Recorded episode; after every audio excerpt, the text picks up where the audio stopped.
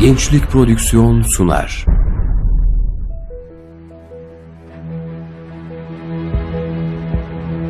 Bizim davamız İslam'dır.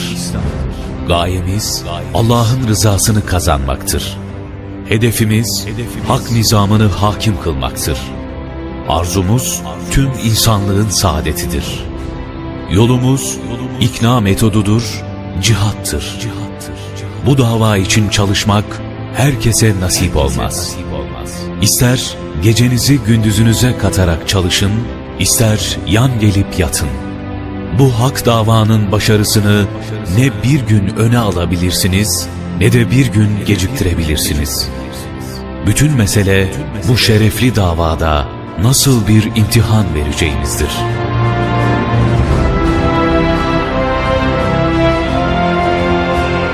Profesör Doktor Necmettin Erbakan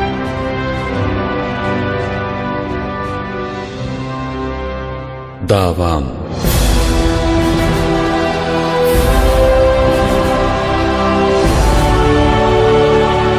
Profesör Doktor Necmettin Erbakan'ın kendi kaleminden mücadelesi, hedefleri ve yaşadıkları.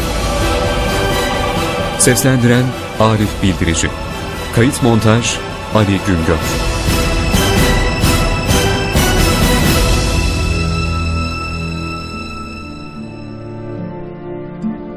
Bilindiği gibi kainatta bulunan canlılar üç kısma ayrılmaktadır. Bitkiler, hayvanlar ve insanlar. En küçük canlı organizma hücredir. Son biyolojik araştırmalar gösteriyor ki, canlıların hücre yapısı birbirinden farklıdır. Bu farklılık da temelde Darwin teorisini yok etmektedir. Buna göre canlılar, bitkiler, hayvanlar ve insanlar olmak üzere üç ayrı hücre yapısında yaratılmıştır. Bitkilerin hücre yapısı tek boğumlu kromozomdur. Hayvanların hücre yapısı iki boğumlu kromozomdur. Sadece insanın hücre yapısı üç boğumlu kromozomdan oluşmaktadır. Görüldüğü gibi tek boğumlu kromozoma sahip bitkilerin hücre yapısından çift boğumlu kromozomu olan hücre yapısına sahip hayvanların oluşması, çift boğumlu hücre yapısına sahip hayvanlardan da üç boğumlu hücre yapısına sahip insanın oluşması mümkün değildir. Allah her canlıyı kendi hücre yapısında yaratmıştır ve hücreleri çoğaltarak aynı canlıyı meydana getirmiştir. Bütün canlıların tesadüfen meydana gelen bir hücreden evrimleşerek oluştuğu, maymundan geldiği iddiası sadece ateizmi desteklemeye yöneliktir. Gerçekte hiçbir ilgisi yoktur. Yine bakınca görüyoruz ki, gökyüzü sayılamayacak kadar çok cisimle dolu olduğu halde, hepsi boşlukta ahenk içerisinde yüzüyor. Bunlar arasındaki muazzam dengenin kendi kendine oluşması mümkün değildir. Her biri bir yörüngede dönerek hareket etmektedir. Bu düzeni ancak sonsuz kemal sahibi ve sonsuz kudret sahibi bir Rab yaratabilir. İnsana verilen en önemli meziyetlerden biri de irade-i cüz'iyedir. İşte bu imtihanı gerekli kılar. Bu yüzden Cenab-ı Hak dünya hayatını hakla batılın mücadele meydanı olarak yaratmıştır. İrade-i cüz'iye ile insanı iyi ve kötüyü birbirinden ayırmada serbest bırakmıştır.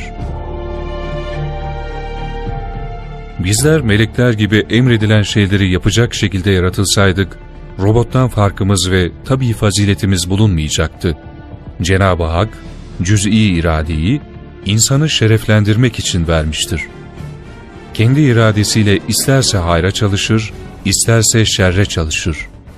Hayra çalıştığı zaman bunun mükafatını alır. Peki hak ve batıl ne demektir? Bir insanın yağmur yağarken şemsiyesini alıp dışarı çıkması doğru bir harekettir. Ama yağmur yağmadığı halde şemsiyesini açarak dışarı çıkması yanlış bir harekettir. Dolayısıyla Türkçemizde kullanılan doğru ve yanlış kelimeleri şarta bağlı olarak isabetli olan şey veya olmayan şey manasındadır. Halbuki iki kere iki dört eder. Yağmur yağsa da dört eder, güneş açsa da dört eder. Bir hafta önce de dört eder, bin yıl sonra da dört eder. İşte şarta bağlı olmaksızın mutlak olarak her şart altında doğru olan şeye hak denir. Bunun tersi olarak bir insan iki kere iki üç eder dese, bu yağmur yağsa da yanlıştır, güneş açsa da yanlıştır. Bir hafta önce de yanlıştır, bin sene önce de yanlıştır. Her şart altında yanlış olan şeye ise batıl denir. Bütün Müslümanların ilk ve temel vazifesi, hak-batıl mücadelesinde cihad etmektir. Cihad, hakkın hakim olması ve tüm insanlığın huzur ve hürriyete kavuşması için bütün gücümüzle ve hiçbir dünyevi karşılık gözetmeden çalışmaktır.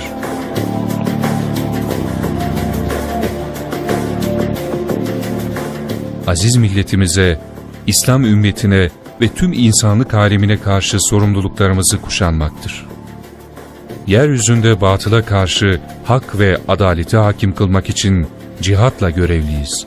Cihat ibadeti farz olduğu ve ecri en büyük ibadet olduğu için sorumluluk yüklenmeli ve tüm insanlığın hayrını ve huzurunu hedeflemeliyiz. Nefsi ve siyasi cihadı birlikte yürüterek olgun insan ve huzurlu toplum oluşturmak mesuliyetindeyiz.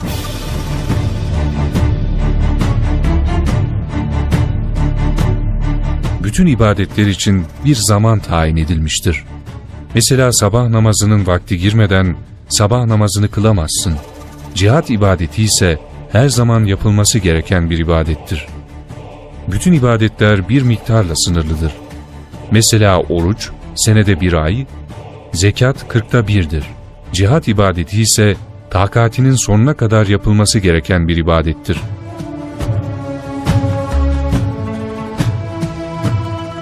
Çoğu ibadet tek başına yapılabilir.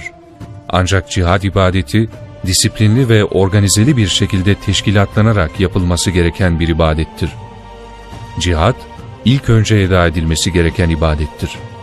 Mesela bizler uzayda yaratılmış olsak ve dünyaya gönderilmiş bulunsak, ilk yapacağımız şey nedir? Müslümanların bir cihat ordusu, bir teşkilatı varsa ona tabi olmak, yoksa da ilk önce onu kurmaktır. İslam, yüce yaratıcıyı tazim ve hürmet, bütün mahlukata şefkat ve merhamet dinidir. Kendimizi ıslah edip olgunlaştırmak ve başka insanlara yararlı olmak için yapılacak tüm gayretlere cihat denir.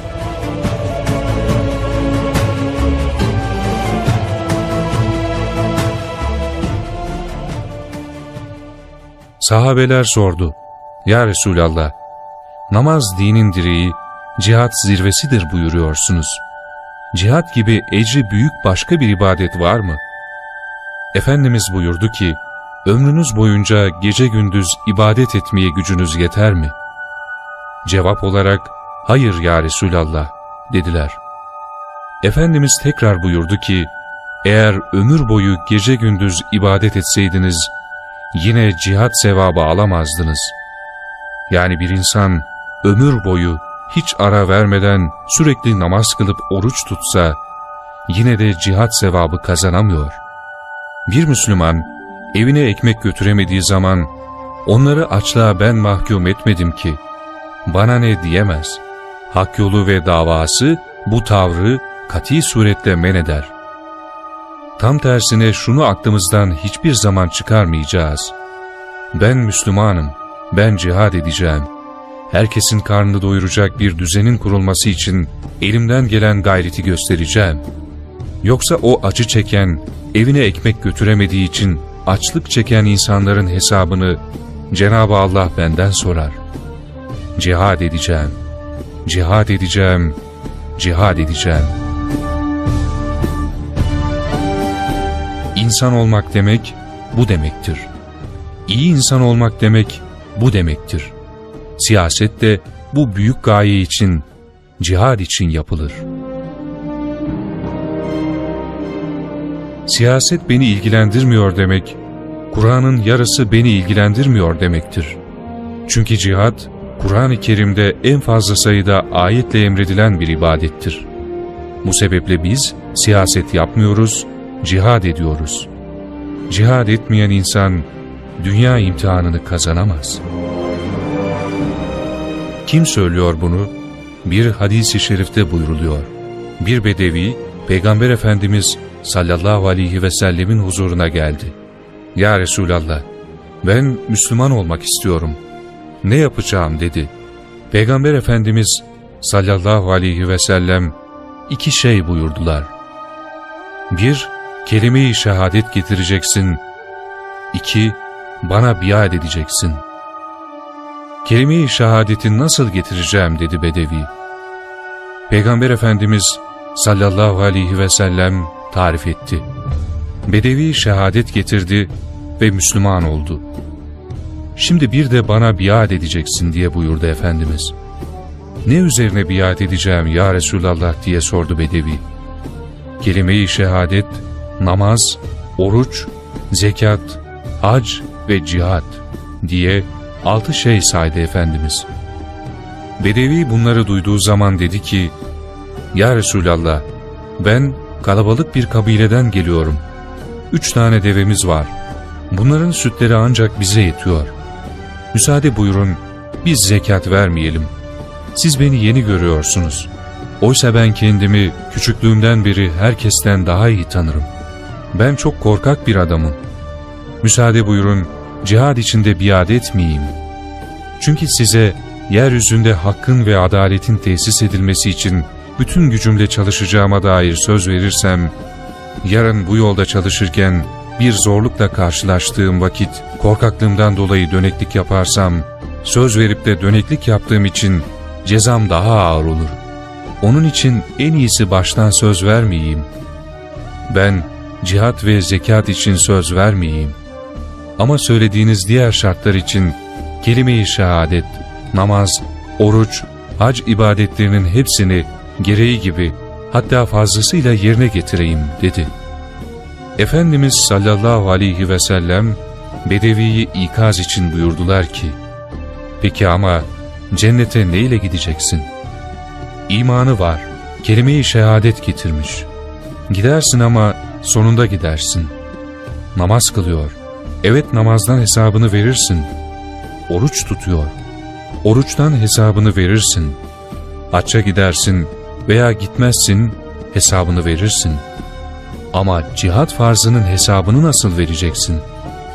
Bundan dolayıdır ki, cihat farzını yerine getirmeyen, dünya imtihanını kazanamayacaktır.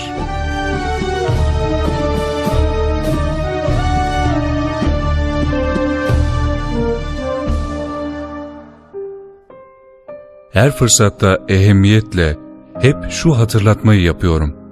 Biz İslam dinini tanıyoruz ama ne kadar biliyoruz? Örnek olsun diye bir hatıramı paylaşayım. Kırgızistan'a gitmiştik. Yüz tane iş adamı da vardı yanımızda. Kırgızistan Cumhurbaşkanı ile dört saat görüştük. Dedi ki, ben iktisat profesörüyüm. Eskiden komünizmi methediyor, kapitalizme küfrediyordum. Şimdi komünizm ortadan kalktı. Şimdi kapitalizmi ben uyguluyorum ve utanıyorum. Dostlarımın yüzüne bakamıyorum. Yahu dün küfrettiğin sistemi bugün nasıl uyguluyorsun? Hiç utanmıyor musun diyecekler diye düşünüyorum. Ne yapacağımı bilemiyorum. Kendilerine dedik ki, bunun bir doğrusu var. Bir adil düzen var. Dört saat boyunca adil düzeni anlattık. Bakanlar kurulunu topladı. Sonradan götürdüğümüz kitapları okul kitapları yaptı. Yanındaki kişilere de dedi ki, Erbakan benim şeref misafirimdir. Biz tarihte İslam'a büyük hizmetler yapmış bir ülkeyiz. Kendisini Balasagun şehrine götürün. Bizim tarihte yetiştirdiğimiz büyük alimleri Yusuf Has Hacibi, Kutadgu Biligi yerinde görsün. Bizim heyetimiz 100 kişiydi. 200 kişi de onların refakatçi heyetiyle toplam 300 kişi olarak Balasagun'a gittik. Balasagun, İpek yolunun üzerinde Himalayaları çıkarken bütün kervanların kendilerini yeniledikleri tarihi bir şehir. Bin yıl önce nüfusu bir milyon olan bir şehir. Ama bugün tamamen bir harabe haline gelmiş. Camiye gittik. Bir tek altın yaldızlı minare, bir kubbeyle bir de mihrap var. Başka her şey yok olmuş. Biz 300 kişilik heyet, ecdada hürmeten, gelin bu minarede bir ezan okuyalım. İkindi namazını da burada kılalım dedik. Ve kıldık. Selam verip namazı bitirdik ve bir baktık ki arkada 90 yaşlarında bir Kırgız gözyaşları içerisinde ağlıyor. Niçin ağladığını sorduk. Ben ağlamayayım da kim ağlasın? Ben 96 yaşındayım. Bir Müslüman ailenin evladıyım. 7-11 yaş arasında bir tek vakit namazımı bile kaçırmadım ve hafızdım. Bu komünizm belası geldi. Hafızlığımı da unuttum, namazı nasıl kılacağımı da unuttum. Keşke unutmasaydım da sizin şu cemaatinize ben de katılsaydım. İslam'a ait her şeyi unuttum. İşte bunun için ağlıyorum, dedi.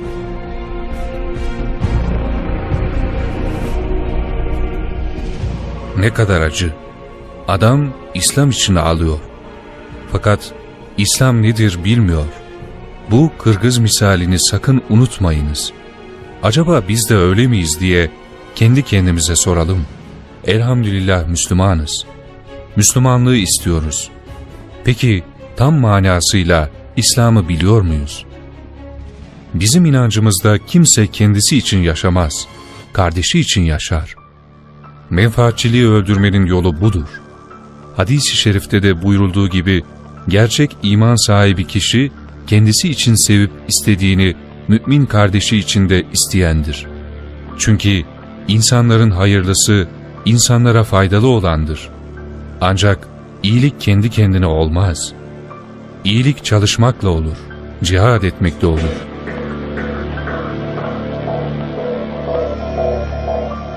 Şimdi desem ki, şu karşımızda bir komşumuz var. Bazen penceresi açık kalıyor, içeriye bakıyorum. 90 yaşında bir zat, alnı hep secdede. Ya tesbih çekiyor, ya namaz kılıyor.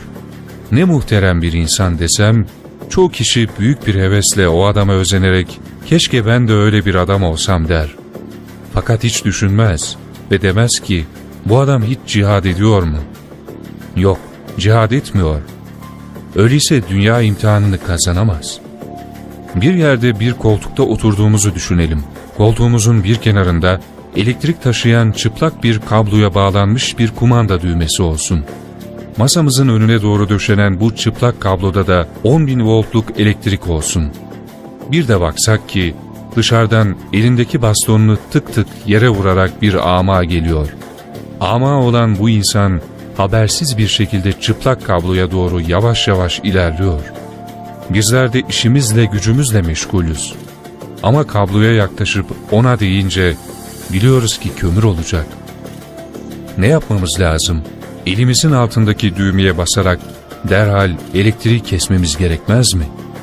Hatta bizim o düğmeye basmamıza engel olanlar varsa, kolumuz bir yere takılmışsa, bütün gücümüzü kullanarak kolumuzu kurtarıp o düğmeye basmak zorundayız. Aksi halde bize demezler mi? Arkadaş sen insan mısın, taş mısın? Nasıl oluyor da tehlikeden habersiz bu insanın böyle feci şekilde can vermesine seyirci kalabiliyorsun? O başına gelecek olan akıbeti bilmiyor ama sen biliyorsun. Nasıl vicdanın böyle hiçbir şey yapmadan durmana izin veriyor? Ben işimle gücümle meşguldüm. Hatta bu kabloyu da buraya ben döşemedim. Elektriği de kabloya ben vermedim. Benim hiçbir kusurum yok dese, acaba bu savunma o koltukta oturan insan için geçerli mazeret midir? Hayır. Çünkü insan çevresinde ve ülkesinde olup bitenlerle ilgilenmek ve kötü gidişi düzeltmeye çalışmakla görevlidir. İşte bunun gibi milletimizin büyük bir bölümü gazete, medya ve sömürücü sermayenin yalan yanlış iftiralarıyla aldatılırken, şuurlu bir Müslümansam, ben koltuğumda oturup rahat rahat işime gücüme bakamam. Nasıl ki o amayı kurtarmak için bütün gücümle düğmeye basıp çıplak kabloya giden cereyanı kesmek zorundaysam, aynı şekilde milletimizin mutluluğu içinde bütün gücümle çalışmaya mecburum. İşte ancak böylece iyi insan olabilirim. İnsanlığın saadete erebilmesi için yeryüzünde yanlışın değil doğrunun, çirkinin değil güzelin, kötülüğün değil iyiliğin, zararlının değil faydalının, zulmün değil adaletin hakim olması için bütün gücümüzle ve teşkilatlı olarak çalışmak mecburiyetindeyiz.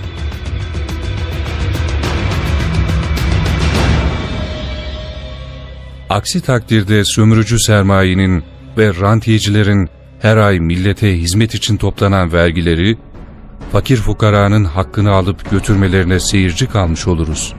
Yapılan zulme ve sömürüye farkında olmadan imkan vermiş, dolaylı olarak desteklemiş oluruz. Bu yüzden diyoruz ki, hakkın hakimiyeti için çalışmamakla, batılın hakimiyeti için çalışmak arasında fark yoktur.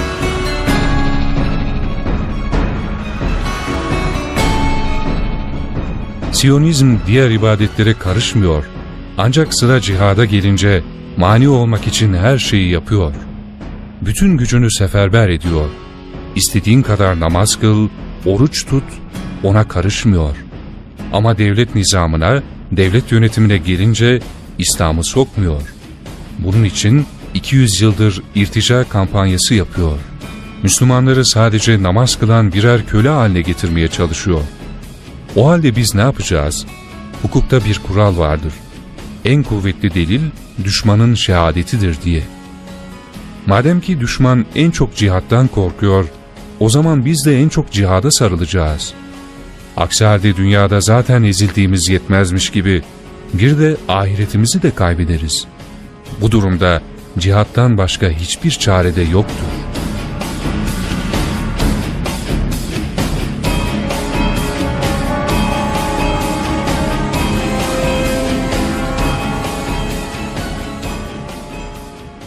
Davam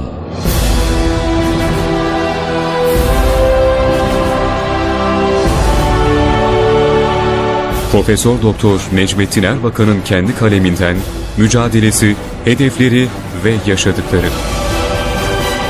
Seslendiren Arif Bildirici. Kayıt montaj Ali Güngör.